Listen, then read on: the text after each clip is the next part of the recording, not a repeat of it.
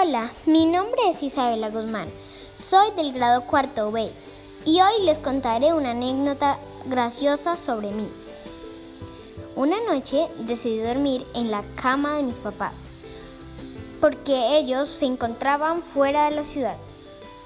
A medianoche empecé a sentir que un pétalo me rozaba el brazo y de repente, por las cosquillas que sentía, sacudí mi brazo con fuerza.